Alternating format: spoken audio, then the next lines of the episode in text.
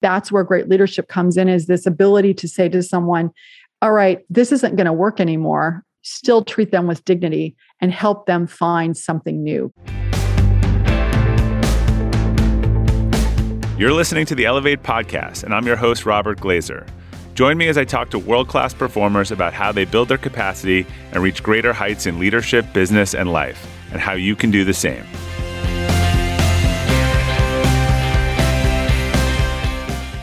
Welcome to the Elevate podcast. Our quote for today is from Oprah Winfrey We can't become what we need to be by remaining what we are. Our guest today, my friend Whitney Johnson, is an innovative thinker on individual and team growth She's been named one of the 50 leading business thinkers by Thinkers 50 and is the author of several award winning books, including Disrupt Yourself, Putting the Power of Disruptive Innovation to Work, and Build an A Team, Play to Their Strengths and Lead Them Up the Learning Curve. Whitney is also the host of the Disrupt Yourself podcast, and her new book, Smart Growth, will be available for purchase by the time you hear this podcast. Whitney, welcome. I'm excited to have you back on the Elevate podcast. Robert, thank you for having me. I'm delighted to be here.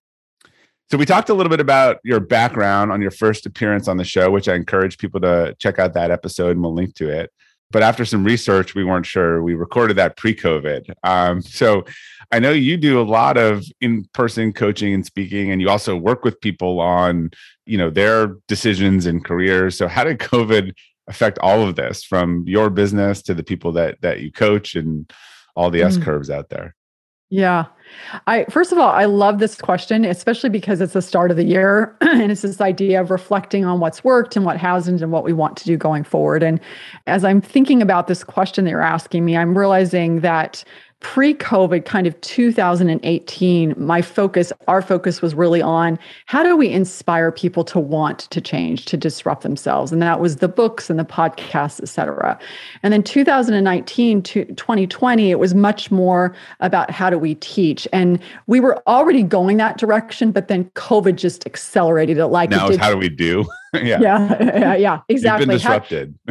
yeah, exactly. Well, and that's that's what was so interesting and, and fascinating for us is that we were in the middle of this massive upheaval and disruption for our, ourselves personally. Now all of a sudden our content was okay, teaching people how do you do this? And that was a lot of coaching and workshops. And and interestingly enough, not surprisingly coaching works really well via zoom or via you know microsoft teams et cetera. So there was this transition to really focusing on the teaching and then also accelerating this idea of okay now that people are saying i understand what you're saying how do i apply it? And so that's you know while we've been in our cocoon it's been very focused on how do we build out um, this certification for people thinking about the s curve how do we think about um, really helping people um, have a tool that they can use to figure out where they are in their growth so going from this idea of inspiring to teaching but how can we actually apply these ideas so that we can truly disrupt ourselves and make the progress that we want to make let's give a quick refresh of the S curve for those who haven't uh, listened to the last episode yet. And then I have a whole bunch of follow on questions that, but occurred to me we should we should set the basis. So, can you just give yeah. an example of the personal S curve? Yes, I I would be happy because this is one of my favorite things to talk about. Um, just like you like to talk about values. And I know you've got this speech down. I love talking about the S curve. All right. So, just a quick refresher for everybody who's listening. Um, the S curve is something that was originally popularized by Everett Rogers, you know, 60, 70 years ago. And he used it to figure out how quickly an innovation would be adopted. I had this big insight because we were using it at our investing that I was doing with Clayton Christensen, the late Clayton Christensen um, at the Harvard Business School, is that you could also use this S curve to help you figure out how you learn how you grow, and how you develop. And so, everybody who's listening, what I want you to do is take your finger and I want you to trace from left to right a horizontal line. And that is the launch point of an S curve. So every time you start something new, you start a new role, you start a new job, you start a new hobby, you start a new year, you are at the base of that S. And you're going to do, um, put in a lot of effort, and it's going to feel like very little is happening. It couldn't feel like a slog. And it's not that growth isn't happening, it's just not yet apparent. And so growth feels slow. So that's the flat part of the S curve. That's what we call the launch point, And that is where growth feels slow. So that's the first part of the S curve. Now, whatever it is you're starting new, you're going to move. Um, as you put in the effort, you're going to move into the knee of the curve. So I want you to take your finger, draw from left to right, and almost a swooshing line up. And this is the part of the curve that feels fast because you put in the effort, you're accelerating into competence and confidence. You feel exhilarated. You feel like you're exactly where you're supposed to be. This is the fast part of the curve, the sweet spot. So you now got slow at the launch point, sweet in the steep, sleek back of that curve. And then the third part of that curve is mastery. And so what I want you to do now is draw again with your finger from the left to the right, this flattening part of the curve. And this is the part of the curve where you're actually very good at what you're doing, but because you're no longer learning, you can start to get bored. And so at this point, whereas in the sweet spot, growth was fast, now it's actually slow. So you've got slow and then fast and slow. That is how you grow. I did not say that in 2020 because Michael Bungay Stanier came up with that catchy phrase, who's a mutual friend of ours. But what you want to think about is whenever you start something new, you can use this S curve from the launch point, the sweet spot, the mastery to basically think about the emotional arc or the emotional journey of your growth. And it makes it a lot easier to take on something new because you know where you are and then you know what's next. Right. And so now with that description sets up for the question that that I wanted to ask, which is I mean, I've seen this over and over with friends, colleague, peers. A lot of people, it's hard to jump the curve when it's comfortable, when you're paid a ton of money to be comfortable, when your kids are all in school. And what happens in these crisis moments is you get literally thrown off the curve, right? The thing that you probably wouldn't have done to yourself, which is an amazing opportunity. So, did you see a lot of that? Was anyone in the moment? It's probably hard to be grateful, but I have seen so many people just, you know, I think this is the classic, I don't know, it's midlife crisis, but I would call it like a lot of times in your 40s, you can get to be you mastered where you are you can get to be very overpaid very complacent and very unhappy mm-hmm. Yeah, well, a couple of thoughts come up for me here. First of all, I would say um, I think that's one of the gifts of COVID because everybody pre COVID, pre pandemic was on an S curve. They liked it, they hated it, they loved it, whatever it yeah. was. But we were all pushed off of whatever that was to a brand new S curve. And what we found is that it helped us gain momentum. And now that we were moving, we found ourselves saying, well, do I like this S curve that I was on? Do I want to maybe do something different? And so people many people are doing a lot of things differently. And so, in my mind, I know people are calling it the great resignation, but to me, it's actually the great aspiration. People are saying, I want more. And now that they've figured out how to disrupt themselves, they have the tools to do more. And so, people are saying, I want a new S curve. Now, to your question about being in your 40s, absolutely 100%. I mean, you look at Erik Erikson's developmental psychology, around the age of 40, people start saying, Well, what do I really want to do with my life? That certainly happened to me around the age of 40. What was I doing? I was working on Wall Street. I had a really great career, doing very, very well. And I go to my boss and I say, Hey, I want to do something more. And they're like, We like you right where you are. And in partly the hubris that one has, I think, at that age, I said, well, I'm going to go do something else. So I disrupted myself and became an entrepreneur and, and started over. So I do think, though, that every time you move, if you choose to disrupt yourself, there's something, the functional job of life is getting done. You may be making money, but there's an emotional job of I want more. Um, we aspire to more. Can we debate the great resignation for a moment? Yeah, because sure, I think there's please. there's pieces of I agree with what you said, and and I'll tell you, which is what I've seen. I think there's three pieces to I mean, I saw a Monster or someone, I don't know what, came out with some study that 90% of people are looking for a new job. At which point it's like, come on, like the grass is not greener if you're really, if that's really the data, and I don't believe that data. But it, eh, what I've seen in talking to people, it seems to fall into three buckets. Two of them I think are are the right reasons to jump a curve, and one of them is is not. The first is I'm on the wrong path. I'm in the wrong industry. Mm-hmm. I don't want to be doing mm-hmm. this. This was the wake up call. Okay, great. Right. Two, I'm on the right path, but I'm working with a bunch of a-holes or, you know, these people were yeah. terrible during COVID. Like, I don't want to work with them anymore. But there's a huge bunch in this third bucket that, it, that I would say, like, the last 18 months, or now we've been saying it's probably two years almost now, has been really hard. Right. And, you know, my mm-hmm. company was great to me or whatever. I like what I'm doing, but it was hard. And I just think if I go somewhere else, it'll be easier or it'll erase that memory. And I see you know, and Adam Grant just came out with something. It takes five years to get back to the level of satisfaction in some cases, you know, where, where you were. So I don't know how to allocate those percentages, but I just see a lot of people changing to change because, and my contention is that, and maybe this, I don't know how this aligns or doesn't align with your work. Sometimes, if you look at people really successful, it was about what they did when the road got crappy and they didn't jump the road. They figured out how to, you know, keep going through it. And so that's sort of my personal take on the on the great resignation I, I think that last bucket is just i think we're going to see a lot of people going back i think they're just these recruiters are yeah. calling them they're promising them great money for easy jobs and then they need them to start the next day and i think they're being sold a bag of goods and it's like oh that sounds good hmm.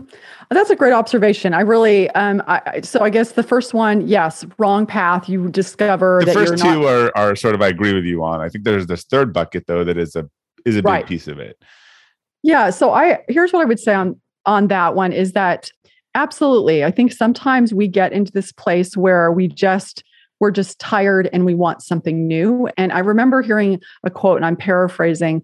Um, this is Steve Jobs. He said, you know, so much of, of achievement is persistence. And so it's that recognition of and a willingness to say, okay, so I'm in the post pandemic S curve of my life. Yeah. And I'm looking at all these different pieces and this ability to tease out and to disaggregate and say, okay, what's really going on here? Is it that I hate my job? Is it that I don't like working with the people that I'm working with? Or is it that I'm actually tired right. and I need to figure out better self care? Or I need to figure out how to better balance my life, et cetera. And so I agree with you. I think there are people aspiring to more. But even then, I would argue, even in this third bucket, people are saying, I want more. They're not sure what that looks like. And they're sometimes taking that easy way out. And what I would say, and I think your call to action is, is really take a hard look at what is actually going on. Is it that you don't like your job, or is it that you just need to rest? So that is the key point. There are so many people and people on our team that said, look, if you're that burnout, I think what you need is three months off, right? I, there are a bunch of nurses out there who probably don't want to not be nurses. They just their patience is thin or whatever. What they need, they don't want to go be a teacher. Like what they actually need is three months off, which in some cases might be a better choice than jumping into another mm-hmm. career, jumping into something else, or changing for a change. I, I, I have never found that unless you're doing, you know, you're doing the wrong soul crushing work. But I've never found that you know it, it is the, the notion of a new job solving burnout is is new jobs are hard. You need to get up to speed. You need right. to relearn all your like it's right. not a cakewalk.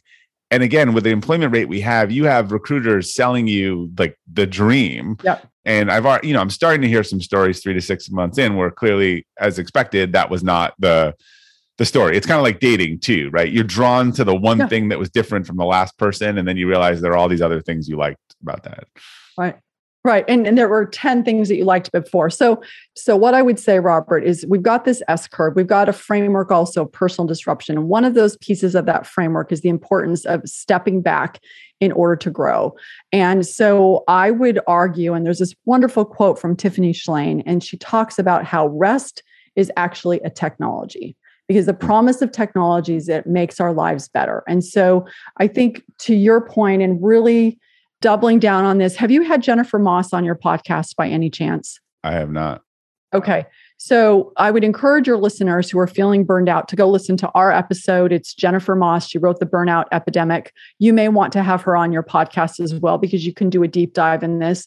And then the question is Do I really not like my job? Do I really not like the people I work with? Or is it just that I'm tired? And if it is that I'm tired, then let's not go for the quick thrill of some chocolate right. of changing jobs let's figure out how to rest. And by the way, I mean, this goes to the concept of physical capacity to elevate. When you're tired and exhausted, you tend to argue with people more and be less patient. And again, right. it's, it's, hard to, it's, there's this chicken and egg, right? Mm-hmm. Mm-hmm. Can part of that be that you're just in this difficult part of the S curve, the part where you're, because the learning is uncomfortable, right? So this is a, this is a challenge, right? This is a new leadership challenge. Again, it's figuring out where you actually are in that process. Yeah, I mean, to your okay, so to your question, so if it, if your bucket number one wrong path then you're you know sort of at the top of this s curve because it's it, there's nothing else for you to learn or it's not the right thing for right. you to learn doesn't matter how much you get better at it exactly it's just not the right place for you um so to your question is post pandemic, we are all on a brand new S curve. The way we managed our lives just no longer works. And so, if you can go through and ask yourself, you know, does this curve align with my values? I know you do a lot of work on that. Does yeah. this curve align with my identity?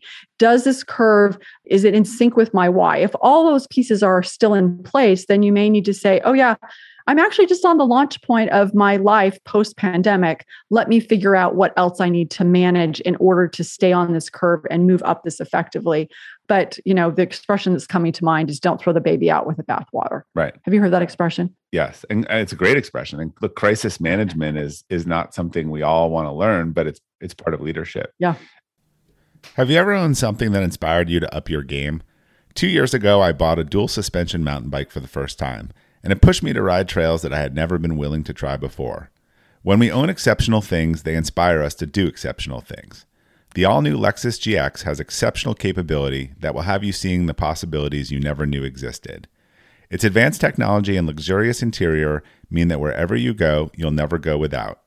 The Lexus GX comes with available dynamic sky panorama glass roof, available front row massaging seats, best in class towing capacity, available 33 inch all terrain tires, and available multi terrain select.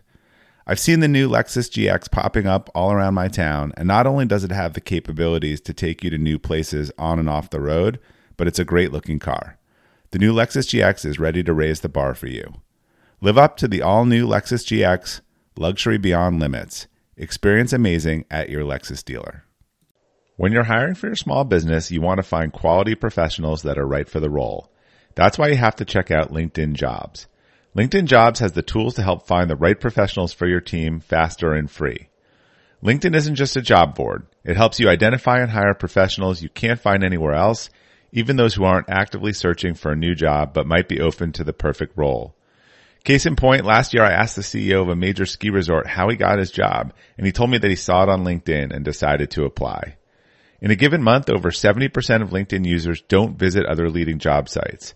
So if you're not looking on LinkedIn, you're looking in the wrong place. On LinkedIn, 86% of small businesses get a qualified candidate within 24 hours. Hire professionals like a professional on LinkedIn. The team at LinkedIn is also constantly finding ways to make the process easier. They even just launched a feature that helps you write job descriptions, making the process easier and quicker. Post your job for free at linkedin.com slash practical. That's linkedin.com slash practical to post your job for free. Terms and conditions apply. I'm sure as you were dealing with COVID, I know you focus on the personal disruption, but you I know in your career you mm-hmm. focused a lot at Clayton Christensen, obviously on, on business disruption. It also occurred yeah. to me there's just a huge difference in COVID between the people willing to do what needed to be done and make the change and and as I call the waiting for 2019 you know, obviously some people were put in untenable situations, but you see a restaurant that said, look, we're just not going to operate until we can operate like we were going to do. And then you see others that went and got a permit to take the parking lot across the street and did, you know, farm share and changed their kitchen. And it generally seemed like the people that just accepted where they were and figured out how they could get through it performed much better than the people that were going to wait till we got back to to normal. So, mm-hmm. where did you see this in your work, or you see crossover? Obviously, you're coaching people who are leading these businesses who are having to make these decisions, but uh, generally, like how important was the willingness to disrupt their business into uh, what they thought was oh. the path versus themselves? Yeah. Well, okay. I have two thoughts that are coming to mind as, as you're saying this. So I'll give you a statistic and then I'll tell you a quick story. So the first is, um, you know, Egon Zehnder, the executive search firm, placement firm, et cetera, they came out with a study recently. And what they found is that um, 80% of all their CEOs, they surveyed a thousand CEOs, and 80% of those CEOs said that they needed to transform the organization and they needed to transform themselves. So they strongly agreed with that statement and 100% agreed. Now you're this listening. This was pre COVID or? No, right now, today. Okay. Okay. Right now, today. Okay. okay. So 80% strongly agreed. Now you're, you anticipated, and this is, this is the punchline here.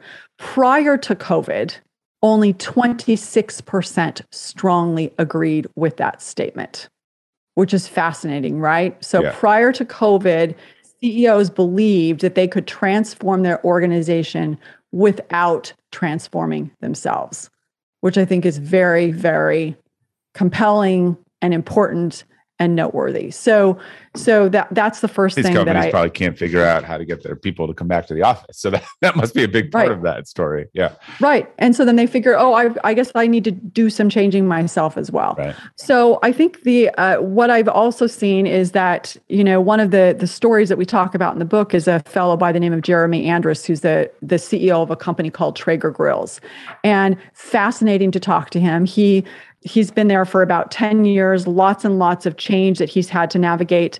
Um, his most recent change is supply chain issues um, yeah. where they're making these grills and they have supplies out of china. And he's what he's doing is yes it's been a challenge but every time that he comes up against these new challenges. He says what are we going to do to innovate? How are we going to turn this constraint? So one of our our um, pieces of personal disruption is embrace your constraints. Your constraints are a tool of creation. He's looking at these supply chain challenges and saying okay well what are we going to do? How are we going to use this as a tool of creation rather than just oh well can't get supplies? Um, people are figuring out how to innovate with the constraints that they find themselves faced with. And so that to me is what's so interesting about this past two years and probably will be for the next two years. It's just this great sifting of people of how are they dealing with disruption and how you deal with disruption both personally and professionally and as a company is going to define you. And this is an opportunity to see how people are defining themselves. Yeah, I mean the greatest challenge in, in talking to a few people in our organization where where the turnover, right, where they say, look, the people are salaries have gone up 30%, turnover is doubled, and, and the exercise is, well, let's pretend that doesn't fix itself. you know, then what would you have to do differently? What would you need to automate? What would you need to change about your training? What would you need to change about your performance compensation? You know, eh, assume that that's not temporary, and you might find some really interesting structural changes to your business that again you were just happily living at the top of that s curve and you weren't disrupted and you didn't have to right. figure out right all right, so I want to talk about your new book, which conveniently I see, you know, uh, laid out in the background there very, very nicely. I always say it reminds me of the. Do you ever see that movie What About Bob uh, with Richard Dreyfuss, where he's like a therapist and he's talking to the guy. He's like, "There's a book that I think you'd really like. I let me see if I." he turns around, his entire bookshelf is all his own book. Uh, he's like, "I know it's here somewhere." It's a very funny uh, scene. All right, so smart yeah, growth. It's hilarious. Uh, yeah, you can. I'll send you the clip. So um, comes out this week and takes the approach from personal disruption to team growth, which I think is really interesting. So what what actually prompted you uh, to write the book? Was it was an idea you had, or was more the application of how you saw this playing out in the real world? Yeah. So what prompted it is that um, so I had written the book Disrupt Yourself, and that came out in 2015, which was leveraging or you know applying the framework of disruption that we were using at the Disruptive Innovation Fund with Clayton to companies and products and services to the individual. And then we wrote a build an A team and we were applying that to teams. And one of the things that happened is that every time we were we were talking about disruption, we were talking about building teams, we had the S curve of learning always in the background. And one of the things that started to happen is that people were saying, "Well, I want to talk about the S curve." I remember going on Dan Pink's Pinkcast a couple years ago, and he's like, and he said, "Let's talk about the S curve. That's what's interesting. Let's talk about that." In the and context kept, of teams.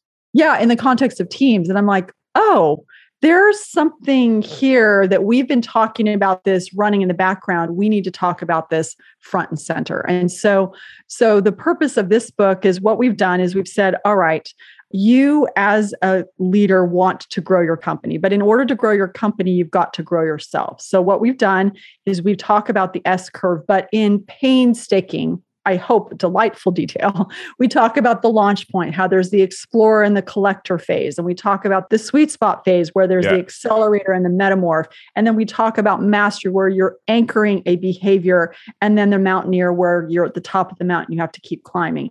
So we believe that the fundamental unit of an organization is an individual. That's where we start. But after each major section, we have these interludes where we say, all right, now that you've changed yourself, because that's where it starts, here's how you can apply it to build your team. Here's how you can use this framework to transform your organization. So the story, the narrative is focused on the individual, but then we have all sorts of application at the end of each major section on how do you use this to transform your company or your organization.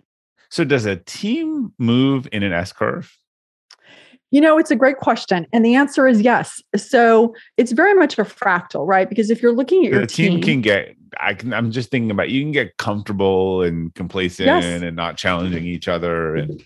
Yeah, Yeah, you absolutely can. So if you, you know, everyone on your team is on their own S curve. And so you want to say, okay, is everybody right now on the launch point of the S curve? Because if we've got lots of people on the launch point, we probably need to get a few people who are in mastery who can help bring the people at the launch point along. So yes. Now to your question, can a team as a, as a corpus itself be in mastery? The answer is yes. Yeah. Um, now, if you're running your team effectively, you're continually changing and transforming. So you're staying in the sweet spot as much as possible. But if you as a team have worked together for a long time and nothing is changing and you're not figuring out how to communicate better, you're not figuring out how to double down on your values, you're not figuring out how to get fresh ideas, people at the launch point or people who are sparking new ways of thinking, you as a team can stagnate and you as a team can get disrupted. I mean, that's what happens to an organization, right? The team, the do you need new blood coming into teams? Is that is that part of yes. mixing it up? Yeah. It is part of it. Yeah. And so you can do it in a couple of ways. I mean, you can get people who are who are from outside of your organization. You can also get it from people who are inside your organization but taking on new roles. Yeah. So you talked about like the launch point, the sweet spot. Are these are these new identifications on the S curve as it applies to team, or are these you're now looking at the phases of sort of is that where a person is, or is that where a team is? Oh yeah, this so this is focusing on the person. So got it. where are you? Are you in the explorer, the collector phase? And then if you want to do a deep, deep dive on the team piece, you would go into build an A team, which is the prior book. Got it. But this is really doing the deep dive on the individual, but then giving leaders a way to think about the application. So will you give us the 60 seconds on each of those phases so we can understand why, you know, how launch, sweet spot, mastery, and there were there two others you said too? Oh yes. Yeah. So so launch point, you've got explore. So explore phase is that place where you're either you plan to be here or you didn't, but you're getting you're collecting or you're you're looking around and saying, do I want to just leave this desert island that I'm on immediately or do I want to stay here a little bit longer? And that's where you're asking those questions like does this S curve sync with my identity? Does it sync with my why? Is it hard but not too hard? So asking these explorer questions. And, and it's going to be a little uncomfortable because it's new either way, right? It's not going to feel great Oh, if it's totally new. It's yeah. so uncomfortable. Yeah, okay. It's so uncomfortable. Yeah. Yeah. and then you go, and then if you decide you want to stay, then you go to the collector phase and you start collecting um, qualitative data of like, how does this feel? Does this, you know, do I want to stay here? You collect quantitative data of, can I gain momentum? And so this goes back to what you were asking earlier this idea of people saying to themselves, I'm just tired. Well, if you've collected the data and you actually like the work itself, then Yeah. there's something else happening. Right. So that's the explore the collector phase. And the thing that I think is so important about the launch point is if you are feeling uncomfortable, if you are feeling impatient, if you are feeling discouraged, it's normal. Like this is how you are supposed to feel. And if you are not feeling this way at all, then you're not growing. Yeah. And so that's part of the value of this is it normalizes the experience that people are having. Hey, Elevate listeners. Whether you're selling a little or a lot, Shopify is the partner you need to keep the cash register ringing for your e commerce business. Shopify is the global commerce platform that helps you sell at every stage of your business. Shopify helps you turn browsers into buyers with the internet's best converting checkout, 36% better on average compared to other leading platforms. I advise a lot of companies in the e commerce space, and almost all of them have migrated to Shopify. And as a buyer, what I love about buying from Shopify enabled sites is that they already know who I am, and I don't have to create a new account or enter all my payment info. The Shop Pay service makes it faster and easier to buy, which surely helps with conversions. Shopify powers 10% of all e commerce in the US, and Shopify's award winning help is there to support your success every step of the way. Sign up for a $1 per month trial period at shopify.com slash elevate, all lowercase.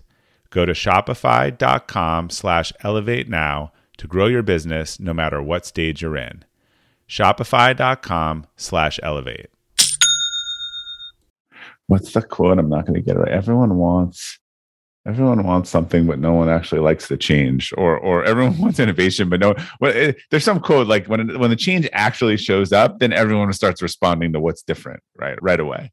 Right, right, right, right, right, right. We, we all want to be the agent of change, but no one wants to be its subject. Is one way I think about it. That's a much better said. Yes. Okay, so then where do we we move from there? Yeah. So in the sweet spot, what's happening is that you're now you've you've explored, you've collected, you've said, I want to stay here. Your brain has run this predictive model. It's making lots of lots of predictions, many of which were incorrect. Your dopamine dropped. That's why the launch point's so hard. But then you move into the sweet spot, and what's happening is you're starting to your predictions are starting to be accurate and you're getting these upside surprises. And so you're getting lots and lots of dopamine you're saying this is fun. This is exhilarating. Your your growth feels and is fast. And so now you're in accelerator mode where it's just fast and fun.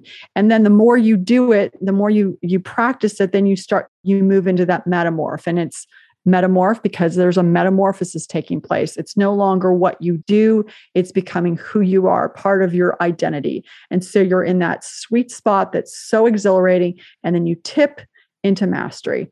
And mastery is anchor. And the anchor part is very important. And people oftentimes overlook it, which is you say, I did it. I completed what I set out to do. I made it to the top of the mountain. And so you want to celebrate there and take time to acknowledge what it is you've accomplished. But it's also very bittersweet because you know that just like a mountain climber can't stay on top of a mountain for very long because their brain and body will start to die, that you're going to have to either you're going to have to move or your plateau becomes a precipice. And so the sixth phase is mountaineer where you're going to keep climbing. You're going to find a way for this S curve you're on to either be a summit, not the summit. So you push yourself back into the sweet spot, or you jump to a brand new S curve entirely and you complete that growth. Once you complete that growth cycle, you start over again. And so the, the better you are at moving through all phases of the growth cycle, the better you are at being able to grow and to, to reach your, your capacity, to elevate yourself, as you would say, Robert. So eh, mastery seems to be the trickiest one in terms of like this a fine line between I'm really good at this, it feels good, and complacency. Like it just uh, this seems to be the hardest one to know when it's a good thing or when it's a when it's a bad thing, and and it seems like it could be a, a tight gradient. Yeah, I think that's a great way to describe it. So, so what one of the things that happens is when we administer our S curve insight tool, people say, "Well, I'm in mastery," and we're like, "Okay, well, let's dig a little bit deeper." It might be in mastery from a domain expertise standpoint. If they are also coming up of I'm bored and I'm not motivated, then they're in mastery in that role.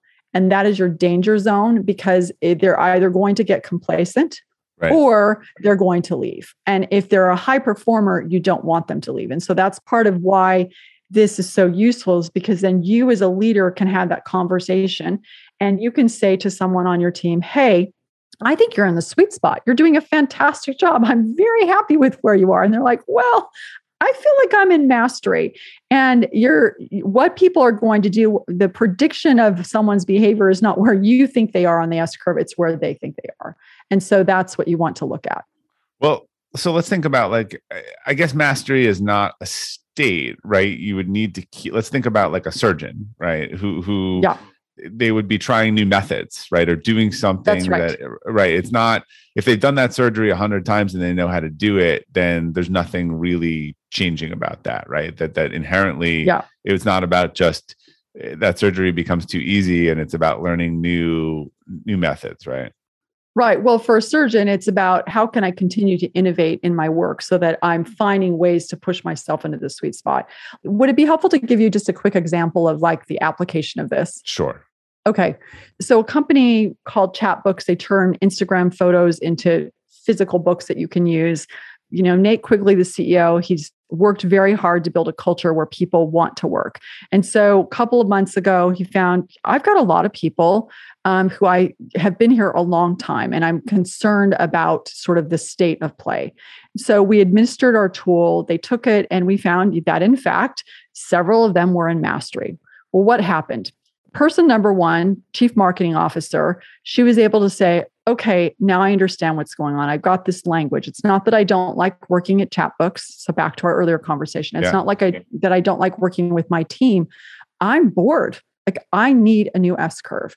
And so in her instance, there wasn't a new S curve for her inside of Chatbooks. They were able to have her say, I'm going to go be a CMO at another startup. Mm-hmm. And it was amicable because it wasn't about the people, it was just about the need to continue learning. Yeah. Another yeah. person on the team was able to say, "Oh, now I know what what the problem is is that I have a certain role and you the ceo your role is bumping up against my role because we we haven't properly scoped this now they had an ability to have a conversation so that the CEO himself, again, transform your company, transform yourself, said, All right, I'm going to reconfigure my job responsibilities so I'm not on your curve. The president now has the headroom he needs to feel like he's not in mastery, but in the sweet spot. And with a third person who was who was um, presenting in mastery, what happened is he took on a bunch of new roles and responsibilities that are going to effectively push him back into the launch point in some parts of his job. And it gave him permission to be uncomfortable, to say, Yes, I know I'm the CTO, but I'm doing these things that make me feel awkward. And that's okay because I'm at the launch point. So you're able to use this to navigate that mastery by giving people a language to talk about their experience. So is that how you move from master you you go back into aspects of like to the example we were talking about before the surgery is that you go back into aspects of launch point is that sort of how you how you keep yourself not yeah. not yeah. yeah got it. Yeah. And in terms of teams, look this sounds like an incredibly enlightened executive, right, to change aspects of of their own job. But I've always said, you know, if you really are trying to build a super high performance team, then you should want people on your team to take your job, you know, one day. Uh, I'm guessing a lot of leaders might think that intellectually, but then when the time comes, eh, find some way to artificially keep them in mastery because that's a little bit scary and it pushes them onto their next curve, which, you know, they have not mm. wanted to do. Yeah, I mean, it, it takes it takes an incredibly I don't know if enlightened is the right word. It's a person who is able to be very aware of the experience that they're having because if you actually want someone to take your job, I mean it's it's the the age old, you know, give away your Legos. It's that ability and willingness to give away this S curve to someone else.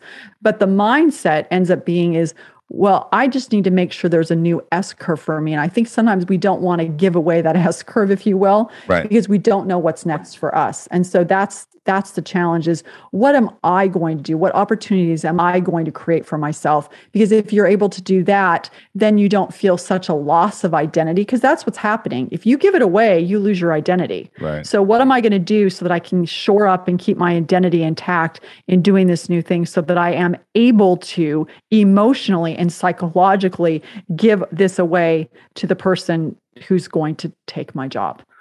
That's a lot of inner work. That's a, right. If you're, I always say, like, if you really are a leader who believes in building their people, there they're going to come a day when they're they're at your door, right? And you have, if you're not willing to jump the curve, then then you're basically holding them all uh, on their curve, right? You're right. almost putting a, a, a vertical line on, on their curve that they're not going to get by. Right. Right. And that's what happened in this company Chatbooks that I just mentioned is that you had the president say, Hey, and it gave him a way to have that conversation with the CEO. And then they were able to reconfigure so that the CEO is like, oh, yeah, I guess I better go do these other things. Don't hold on to this so that the president could then actually continue to grow. Right. So, well, it's noble. I'm curious. Do you have this discussion often? Because, well, it's noble to be like, look, let's help you find another job, or we don't have that here. What if these people coming up the curve are better than the people who are are in those roles, and they're just scared? That that seems well, noble, but it may not be the best thing for the organization, right? That, that that you have someone. It occurs to me if someone who's mastery or even below mastery really could be a, a blocker for the the growth of of everyone else. Yeah, absolutely, a hundred percent. And I think that's where, where great leadership comes in is that recognition. I we we had Scott O'Neil, um, who was the former CEO of the Sixers, the the basketball team, and yeah you know, one of the things he did is when people he discovered that it, they it was no longer the right curve for them. Basically, he'd say, "We, you know it, and I know it because we always know it. Let's find a new curve for you, effectively."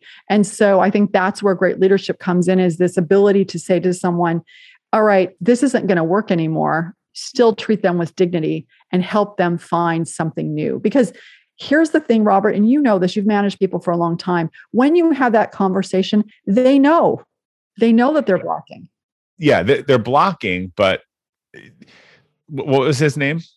Nate Quigley. Nate. So let's just, uh, this is in the context, but I'm saying, I think we look at these things as super note. While Nate is willing to, that person needs to grow, and Nate is willing to find a new job. So he finds a new job for Sally and then uh-huh. Dave uh-huh. and then Mary. Mm-hmm. And everyone's like, Nate, get out of the way.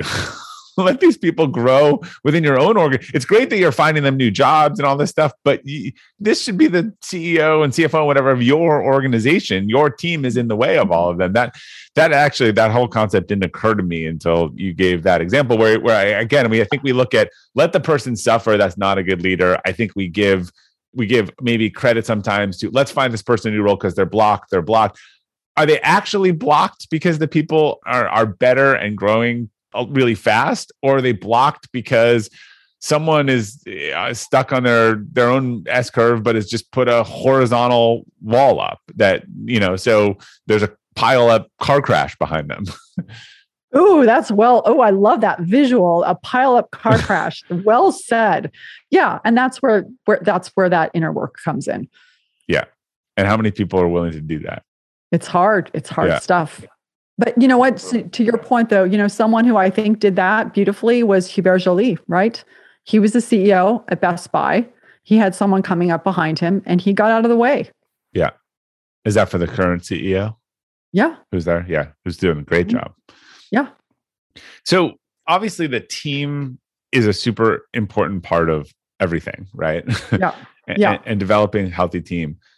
I'm curious one of the things that I've seen now, and I'm curious your read on it, is I'm seeing sort of the uh, gigization of the company, where the employees have a tremendous amount of market power right now, yeah. and this is yeah. a new thing after you know years of companies having the power, and they're understandably leveraging it, but it becomes very much uh, as another friend I had on the podcast said, we're, we're moving into a me here now, you know, mindset.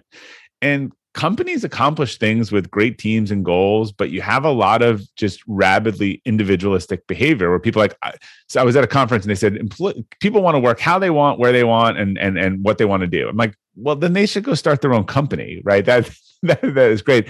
How do you see this sort of like? again this expression of hey i want my raise this week i don't want to do anything i don't like i want my own hours like again market power which is understandable mm-hmm. I think if you're going to be a gig employee and you want to be a mercenary, uh, that's fine. What I'm seeing is the mercenary mindset coming into companies. Like, how do you think this is going to impact companies and, and teams? Mm.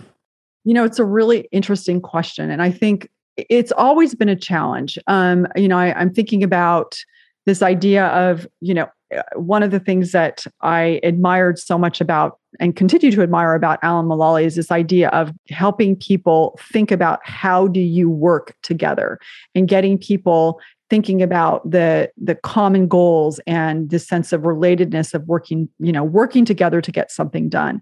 And i i think you have identified something that is going to be a real challenge. You know me here now was already a problem um, and it is going to be exacerbated. And so it will require even greater leadership of um, leaders who are able to both simultaneously help the people on their team grow and feel like there is growth upside, as well as to harness the collective power and have people be inspired and want to grow together. And again, I think there's going to be a sifting where you're going to have people who are actually able to work on a team and people who are actually not able to work on a team. And so over time, the domain expertise, but the ability to work with other people to get something done is going to be at even more of a premium. And that is a skill that is not does not fall prey to automation. I, I, think about things like like EI skills or the ability to pull teams together or work with other people. Yeah. Like if it's just about you doing your thing better, eventually automation you know starts to uh, creep into that versus yeah. if it's a coordinated effort of getting people to work together i think there's a much longer stream before that stuff gets automated away like if, if it's just man versus mm-hmm. machine one-on-one like for a lot of basic yeah. tasks machine will end up winning yeah greater leadership will be even in more demand. And to your point this uh, pulling a team together i actually think it will become even more valuable. Yeah particularly when i think as you said i think a lot of people won't want to be on the team. I think there'll be a lot of individual contributor mercenary i don't necessarily use that term in a bad way but like look you you, you bring in the heavy gun for a specific task. You don't need them mm-hmm. On your team i think the whole definition of companies and teams and stuff is going to become much more fluid with with yeah. so much liquidity in the workplace yeah. You know, though, it, it, it, raises an interesting question, Robert, is that this idea of people wanting the gig economy, but still wanting to feel at some level like they're part of a team. And I think there's a dynamic there. I know we're trying to sort that out at our company, and maybe you are as well, yeah. of like, well, I want I want the gig economy. I want the flexibility that comes with that, but I still want to feel like I'm a part of a team. And so how do you navigate that? I think that that's certainly a challenge that we are grappling with.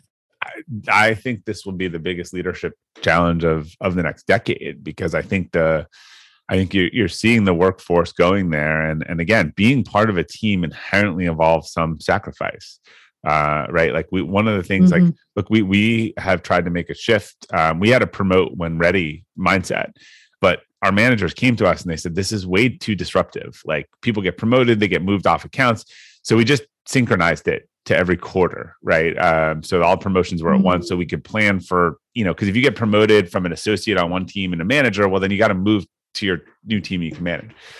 And look, honestly, there was sort of like an uproar, and I was like, look, no, no one is going to get promoted less than this. But what the organization is telling us is that this is really disruptive to do this. It's actually the feedback of of managers and, and the people in the trenches. So again, perfect example. If someone said, look, the day I want my promotion, I want it. And you're like, well, if you want to be part of a team, then we need to push that. I mean, this is not years. You know, we need to push that off for 30 days so that the team is less disrupted, so that the client is less disrupted. It, it's very hard um, to get people around that mindset. So I, I think this might be one of the major leadership challenges of the next decade. And I think for those people, they're going to have to decide: do they really do they want the absolute freedom because that's what being an entrepreneur is? Although most people aren't they own a job they're not that free you know or or, or are they going to make sacrifices to be part of a team? Because i can promise you if it's a football team everyone wants to start. You know if it's basketball mm-hmm. everyone wants to start. No one wants to come out of the game. Like the the but the coach's goal is to make sure that the team wins not every individual has their best performance well, and you know, it's it's something else that you said that's interesting is that when you want to just do the gig and like come in and come out and be a contractor, then the expectation generally is, at least for us, is that you're going to be at the top of your curve in mastery. And yeah. so then you've got a question of, well, then how do you help that your job then is not to help that person grow. They find a way on their own to grow yeah. because you're hiring them to be in mastery. So it's very interesting. I think you've got your next book on your hands, Robert. I'm not sure I have the answer to that, uh, but I, I do. In talking to someone a few weeks ago, I do think that that will be the biggest challenge on leadership. Mm-hmm. I, I, again, you're just they're going to be more fluid organizations. You look, you can now you can rent your CTO, your CFO, your CMO. You can outsource this part. Like I, you know you'll have your nucleus but then you'll have all these other groups and people who come in and out and and and it's i, I need to think about it more. Um yeah. last question for you. Um we're headed into a new year. Obviously there's been a lot of disruption. I, I know we've dug into this but just if you leave people with a last nugget on how should they really think about what's a test that they could think about and whether they whether they should take a hard look at at jumping the curb or whether they're, they're in the right place? Mm, okay, it's a great question. So here's what I would say I want you to ask yourself seven questions. That was the Richard Dreyfuss moment. There's this book that I think can really help you. okay, now I'm laughing. All right, that was hilarious. Okay, there's this book that you can read, um, but I'll go through these questions really fast, and that will help you make a decision. So, number one is you know, you're on this S curve and you're trying to decide do I still want to be a nurse or not? So, going back to that question, is it something you believe you can achieve? The answer is yes. And I would really go to these questions Is being on this curve fit my identity? Is it who I see myself being in the world how is the reward worth the cost of doing this work that i'm doing not only financially but also emotionally does it align with my values and is this my why and i think if all of those answers are still in place, then you want to stay, you want to persist, but it just is telling you there's something else in my life. Maybe from a from a personal or emotional standpoint, I'm not getting the rest that I need in order to be able to do this. Back to your your framework of of having the physical capacity or the emotional capacity. What work do you need to do around that so that you can continue to stay on this curve that you truly love? So that is what I would say is that sometimes persistence is just required and sometimes it's the right curve and it's just a matter of there's some other pieces that are out of whack. And so go fix those pieces. Make sure you're fixing the right pieces is what I would say. All right. And if they want to read the rest of this book, where where can they find it today? Oh, well, in all major bookstores. Um, yeah, you can go to Amazon. You can go to your local independent bookseller. You can you can buy it anywhere the books are sold. Great. Where where Whitney? Where can people learn more about you and your work uh, beyond the book if they're interested? Yeah. So you can just go to whitneyjohnson.com. Um, you can obviously go back and listen to the podcast episode that Robert and I did together. Um, I think it's episode 172, but that would learn more about you. So that doesn't work. Yeah. Just go to whitneyjohnson.com and you can learn more about our work. All right, Whitney, good luck with the book launch. I uh, hope it's a huge success and it's always great to, to chat with you about all things uh, disruption and innovation. Thanks for having me, Robert. It was fun. All right. If you enjoyed today's episode on the Elevate podcast, uh, I'd really appreciate if you could leave us uh, a review as it helps new users discover the show. Um, we will link to uh, Whitney and her work and her new book on the episode page at robertglazer.com. Thanks again for your support. Until next time, keep elevating.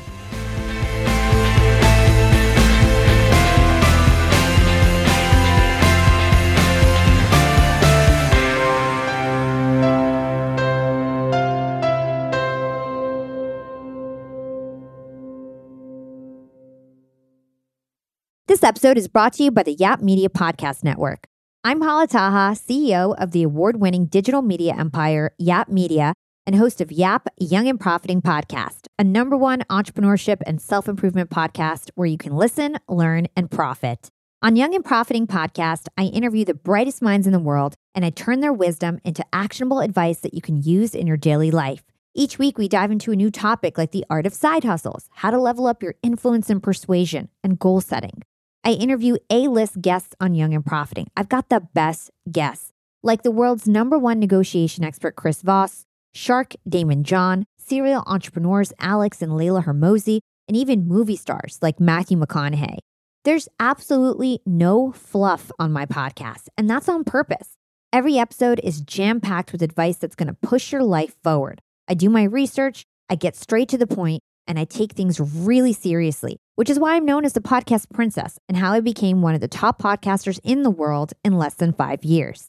Young and Profiting Podcast is for all ages. Don't let the name fool you, it's an advanced show. As long as you want to learn and level up, you will be forever young. So join Podcast Royalty and subscribe to Young and Profiting Podcast, or YAP, like it's often called by my YAP fam, on Apple, Spotify, Castbox, or wherever you listen to your podcasts.